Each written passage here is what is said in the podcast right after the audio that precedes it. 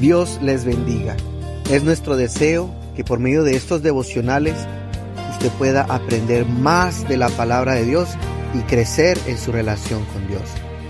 Estamos contentos de poder llegar por este medio a sus hogares y esperamos que se goce con la palabra del Señor en este día. Con ustedes, el hermano Eduardo Rodríguez con la palabra de Dios.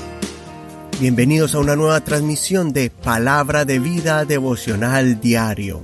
Bendigo a todas las personas que nos están escuchando y yo sé que hay una hambre y sed de Dios. Y recuerde que la palabra de Dios dice, Jesucristo dijo, que el que tenga hambre y sed será saciado. Yo sé que el Señor nos va a saciar especialmente con un tema que nos va a fortalecer, un tema que nos va a restaurar, un tema que nos va a animar a seguir amando al Señor, siguiendo al Señor y también creciendo en el Señor. Mi deseo y mi oración es que después de que terminemos esta serie de cinco partes, cada uno de ustedes pueda empezar a testificar cómo las cadenas o ataduras que tal vez llevábamos por mucho tiempo y que nos acostumbramos a llevar, que el Señor se las quite. Ese sentimiento de culpa muchas veces que llevamos, llevamos muchas veces remordimiento en el corazón, muchas veces llevamos un espíritu de derrota y aunque estamos caminando en el camino de Dios, a veces caminamos cabizbajos, pero yo sé que el Señor hoy va a traer liberación por medio de su palabra. Por eso vamos a empezar la serie titulada De errores a bendiciones, de errores a bendiciones. ¿Qué quiere decir eso? ¿Cómo es posible y cómo podemos asimilar que un error se convierta en bendición? Bueno, antes de entrar a la palabra del Señor, quiero darle unos ejemplos de cómo errores se convirtieron en cosas grandes o en bendiciones. Quiero contar la historia de un fármaco, de un farmacólogo que quería inventarse una medicina para el dolor. Pero por un error, él mezcló el jarabe de la medicina con agua carbonada o carbonatada, esa agua con burbujitas, ¿no? Sparkling water. Y al ver el resultado, decidieron convertirla en una bebida refrescante y que hoy la llamamos Coca-Cola. Claro que esa receta principal fue ya modificada ahora, pero al principio era una medicina y se convirtió en una bebida refrescante. Otro ejemplo de un químico que quería desarrollar un pegamento muy fuerte, pero él se frustró, porque el resultado fue el lo contrario y fue un pegamento muy débil.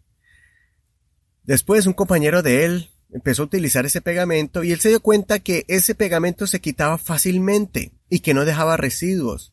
Y a él le gustó mucho porque él comenzó a utilizar esas hojas para ponerlas en las, en las notas musicales porque él tocaba, tocaba un instrumento y ahí pegaba sus notas encima de las partituras. Al ver el resultado accidental, ellos decidieron comercializarlo y le pusieron de nombre Sticky Notes, que la conocemos hoy en día y la utilizamos mucho en la oficina o en la escuela para tomar notas o pegarlas hasta en el pegarlas en una pared o pegarlas en una puerta o pegarlas en el refrigerador. Otro ejemplo, una compañía fabricó un limpiador de, de paredes y aunque era bueno ese limpiador, era como una masa o como una pasta eh, pero estaba llevando a bancarrota a la compañía porque la gente no la acogió, dijo, no, no, no le dieron el uso que debería. Para sorpresa de ellos, ellos notaron que un nuevo uso se le estaba dando a esa pasta limpiadora. Eran los niños que hacían artes manuales de figuras navideñas en las escuelas. Al ver con sorpresa este nuevo uso, quitaron el componente químico limpiador de la pasta, le añadieron colores llamativos y un perfume agradable, y lo llamaron Play-Doh que es esa plastilina para niños. Y de ahí esa compañía prosperó con este nuevo producto. Así que como estos mismos ejemplos que le he dado, de inventores que inventaron un producto que ahora lo utilizamos y que es de grande éxito, todo empezó con un accidente, todo empezó con un error y se transformó en algo muy positivo. Uno de mis versos favoritos, de los cuales yo he enseñado muchas veces y el que aplico mucho a mi vida es a los que aman a Dios, todas las cosas les ayudan para bien. Leyendo otra versión, la versión Palabra de Dios para Todos, dice así, Sabemos que Dios obra en toda situación para el bien de los que lo aman, los que han sido llamados por Dios de acuerdo a su propósito. La Biblia nos muestra de que el Señor utiliza las cosas y la torna para bien. Obviamente hay una condición, la condición es aquellos que han sido llamados por Dios. Ah, y la condición es aquellos que aman a Dios. Entonces, si usted ama a Dios y está en el propósito de Dios, Dios torna toda situación para bien. Eso lo escribió Pablo porque él vivió muchas cosas así, momentos difíciles, momentos de persecución, de cárceles, de fríos, de hambre, de accidentes en el mar, accidentes en el camino. Como por ejemplo cuando estuvo en la cárcel. Él sabía que Dios lo había enviado con un sueño, pero no salió nada como Dios no, Dios no le ha mostrado que iba a hacer que lo iban a meter a la cárcel específicamente, a un calabozo, pero él sabía que estando allí era por un propósito de Dios. Dios le dijo que iba a ganarse un alma específicamente, un hombre, él vio en visión, que le decía, ven y sálvame. Y todavía no había pasado eso. Se había encontrado una mujer, le llevó el mensaje de salvación, pero él dijo, no, yo fue un hombre.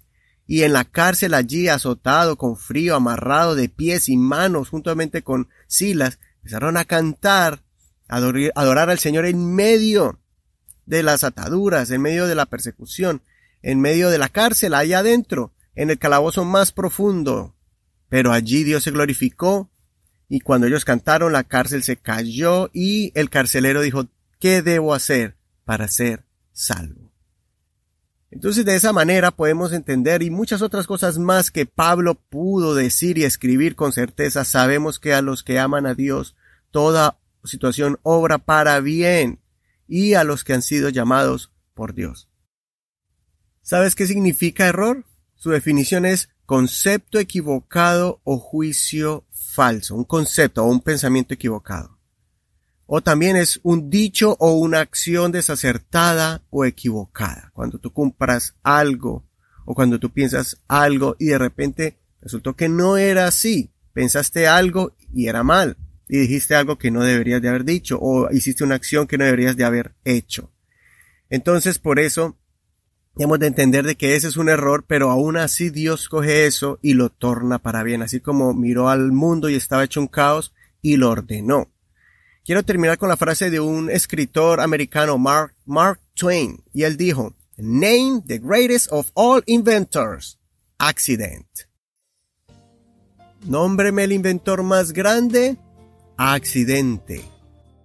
Tenemos para que te aprendas el verso Romanos 8:28 y prepara tu corazón para la próxima enseñanza. Mañana continuamos con este emocionante tema.